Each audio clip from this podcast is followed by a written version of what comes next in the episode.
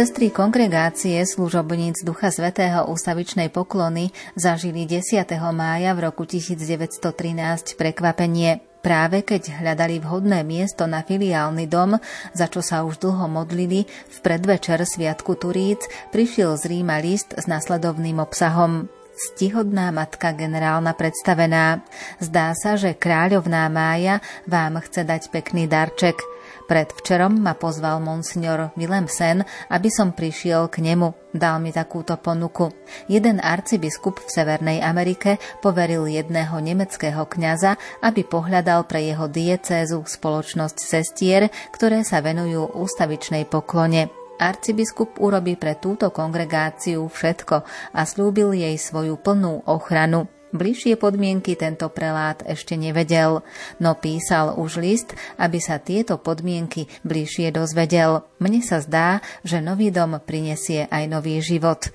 Ďalej je výhodné, že arcibiskup vyhlásil, že je ochotný s veľkým záujmom podporovať túto vec. A nakoniec presťahovanie do Severnej Ameriky a do jedného z tamojších veľkomiest bude určite novou oporou pre vaše spoločenstvo. Premyslite si to teda a hneď ako to bude možné, mi oznámte, či je vaše spoločenstvo v zásade ochotné tam ísť, alebo nerozmýšľate o iných krajinách a chcete zostať iba v štajli. Asi koľko sestier by mohlo prísť na začiatok.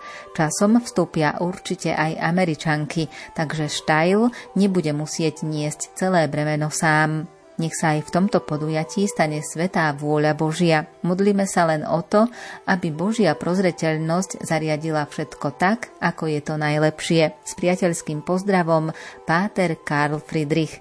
Pre sestry to bola skutočne prekvapivá ponuka a viac nám v nasledujúcich minútach povie sestra Stella Mária z kongregácie služobníc Ducha Svetého ústavičnej poklony. Pohodu pri rádiách vám želajú Diana Rauchová, Marek Grimovci a Andrea Čelková.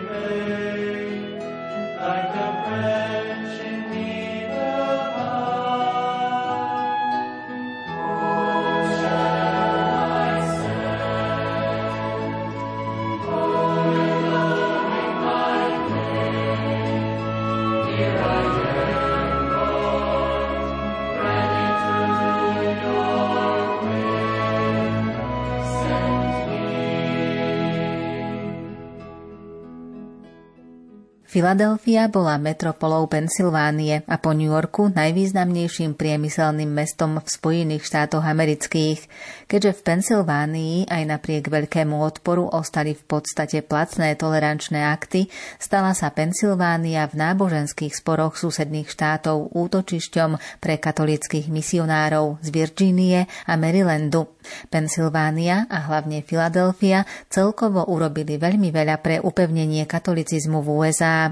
Arcibiskup Edmund Francicus Prendergast, ktorý sestry pozval, bol vynikajúcim duchovným pastierom. Narodil sa v Írsku. V roku 1859 išiel do USA a v seminári vo Filadelfii dostal teologické vzdelanie a prijal kňazskú vysviacku. Pracoval ako kaplán, farár, pomocný biskup v USA a nakoniec sa stal arcibiskupom Filadelfie. Matka Mária Michála so svojím spoločenstvom boli v Štajli už 17 rokov a stále pribúdalo sestier, no oni boli zatiaľ iba v Štajli a v ostatnom zvyšku sveta boli prakticky úplne neznáme. Matka v tom období začala cítiť, že už je na čase založiť ďalší kláštor, ale kde? Samozrejme, že ona sa veľmi veľa modlila a takisto aj jej rada zaoberali s tým a v tom celkom nečakane prišla ponuka z druhej strany oceánu, a bola to pozvánka založiť kláštor vo Filadelfii. Keďže tento prvý návrh prišiel na Sviatok Turíc, bolo to považované za inšpirované Duchom Svetým. Arcibiskup túžil tam zriadiť ústavičnú poklonu a na tento účel chcel pozvať sestry, ktoré sa venovali ústavičnej poklone. Bol ochotný postaviť kaplnku aj kláštor a zveriť ju takejto komunite. Ďalší dobrodinca odkázal arcibiskupovi na tento účel aj svoje dedičstvo a tak si arcibiskup vlastne vybral na tento účel nás. Na Turíce oznámila matka Mária Michaela s veľkou radosťou tento plán aj komunite. V maji roku 1915 sa vybralo prvých 8 sestier loďou z Rotterdamu do Filadelfii. Všetko už bolo pre nich pripravené a mohli už prísť do hotového kláštora. Na Sviatok Božieho tela 3. júna 1915 arcibiskup slávnostne vyložil Najsvetejšiu sviatosť a od tej chvíle sa začala väčšiná adorácia. Prvú monštanciu tiež darovali dobrodinci a bola to práve rodina Drexelovcov, ktorej najvýznamnejšou dcérou bola dnešná kanonizovaná matka Katerina Drexelová.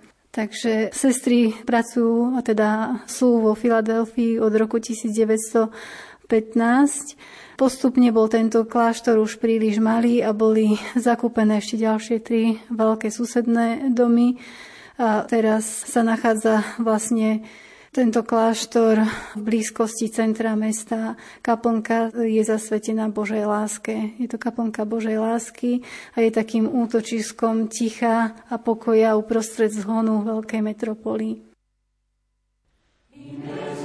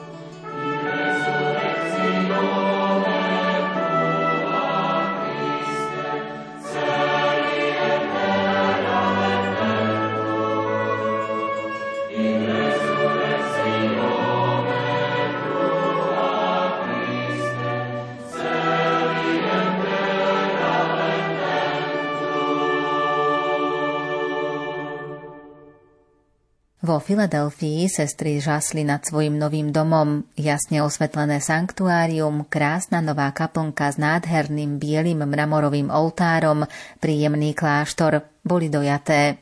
Na nariadenie arcibiskupa sestry navštívili kostoly a náboženské inštitúcie v meste. Potom odložili nenápadné cestovné oblečenie a obliekli si svoje ružové šaty a arcibiskup slávnostne uzavrel klauzúru kláštora Božej lásky. Sestry sa cítili v Spojených štátoch amerických i hneď prijaté, čo skoro sa hlásili prvé kandidátky. Pán Boh požehnal túto prvú fundáciu kongregácie vo Filadelfii tak hojne, že pre veľký počet sestier sa začalo rozmýšľať o založení druhého kláštora väčšnej poklony v USA. Tom čase vnúkol pán Boh pani Terezie Kulage, bohatej vdove zo St. Louis, aby tiež sa usilovala o kláštor, v ktorom je väčšiná poklona. Na tento účel sa rozhodla darovať svoj majetok takejto kongregácii, ktoré by vlastne vykonávali v jej rodnom meste väčšinu poklonu. Kardinál z Filadelfie sa dozvedel o tomto želaní a napísal arcibiskupovi do St. Louis mene sestie Ducha Svetej ústavičnej poklony. Čo skoro potom prišla pani Kulage do Filadelfie a tam sa stretla so sestrami. Potom o rok neskôr, roku 1924, počas Eucharistického kongresu v Amsterdame v Holandsku, teda sa rozhodla navštíviť aj Štajl, keďže už bola v Európe. A po návrate do St. Louis prezradila svoje plány založiť túto adoračnú kaplnku a darovať na tento účel pozemok. 7. júna 1928 bola táto kaplnka posvetená a v ten deň sa na tomto vrchu Mount Grace začala ustavičná poklona a adorácia pokračuje od tej doby až doteraz.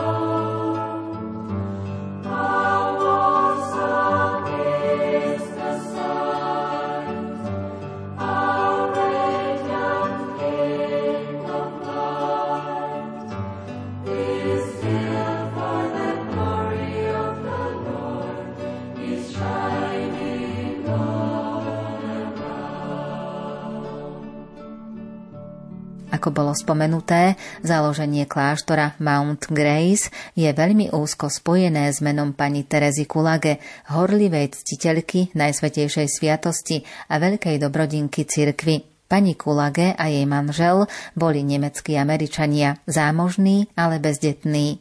Obaja boli dobrými správcami svojho majetku, no nevyužívali ho iba pre seba, ale miernili ním biedu iných – už v roku 1908 pán Kulage dostal rádový titul Rytier svätého hrobu a pani Kulage bola vyznamenaná rádom Dáma svätého hrobu a pápežským čestným krížom pro Ecclesia et Pontifice.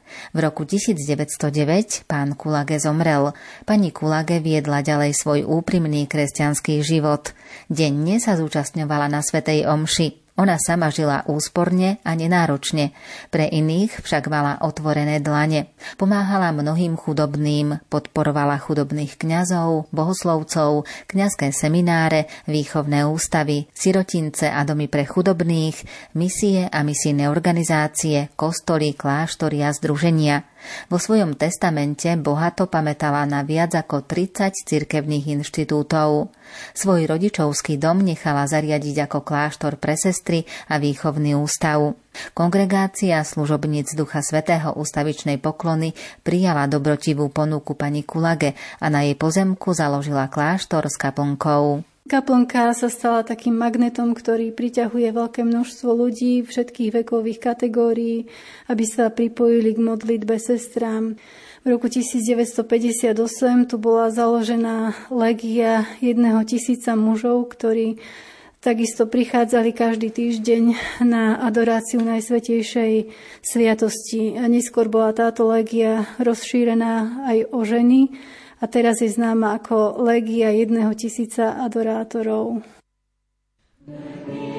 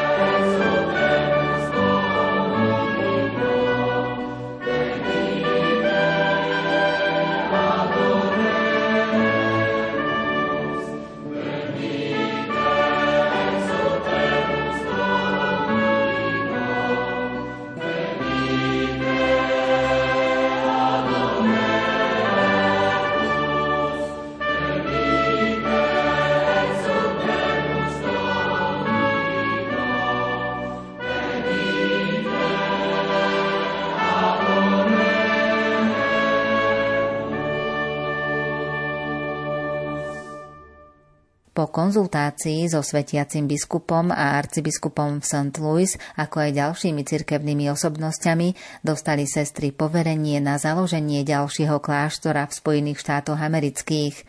Rozloha a rýchly rozvoj južných štátov dávali predpoklady na založenie konventu v Austine v Texase. Ďalším kláštorom, ktorý vznikol v Amerike, v USA, je Corpus Christi, Kristovo telo, ktorý sa nachádza pri zálive Corpus Christi, ktorý je súčasťou Mexického zálivu. Bolo by prirodzené predpokladať, že mesto s takýmto názvom bude mať kaplnku ústavičnej poklony Najsvetejšej sviatosti, kde sa uctieva práve Kristovo telo. No, hoci tento záliv bol takto pomenovaný už v roku 1766, takáto kaplnka bola založená až vyše 200 rokov neskôr. V roku 1967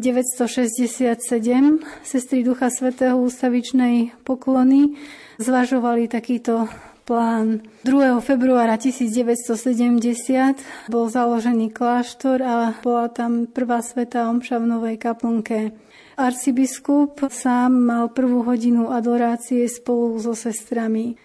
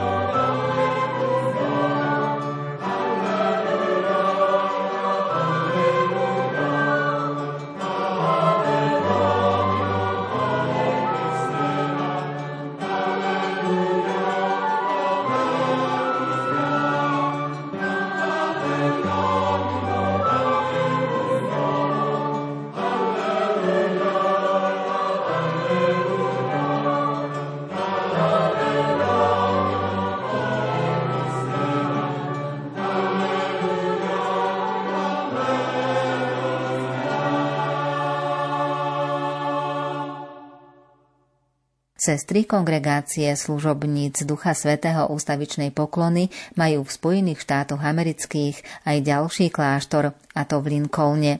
Korene tohto kláštora siahajú do roku 1967, kedy sa biskup Glennon Flevin stal biskupom v Lincolnu a tento požiadal matku Máriu Auroru, vtedajšiu generálnu predstavenú, o jej sestry pre svoju diecézu. O dva roky neskôr, po prvej návšteve matky Aurory v Spojených štátoch, pricestovala do Lincolna aby prejednala možnosť založenia takéhoto kláštora. Biskup opakovane prosil o sestry a vybavil pre sestry aj všetko na úradoch, takisto prevedenie pozemku, na ktorom sídli biskupská rezidencia, aby tam založili kláštor.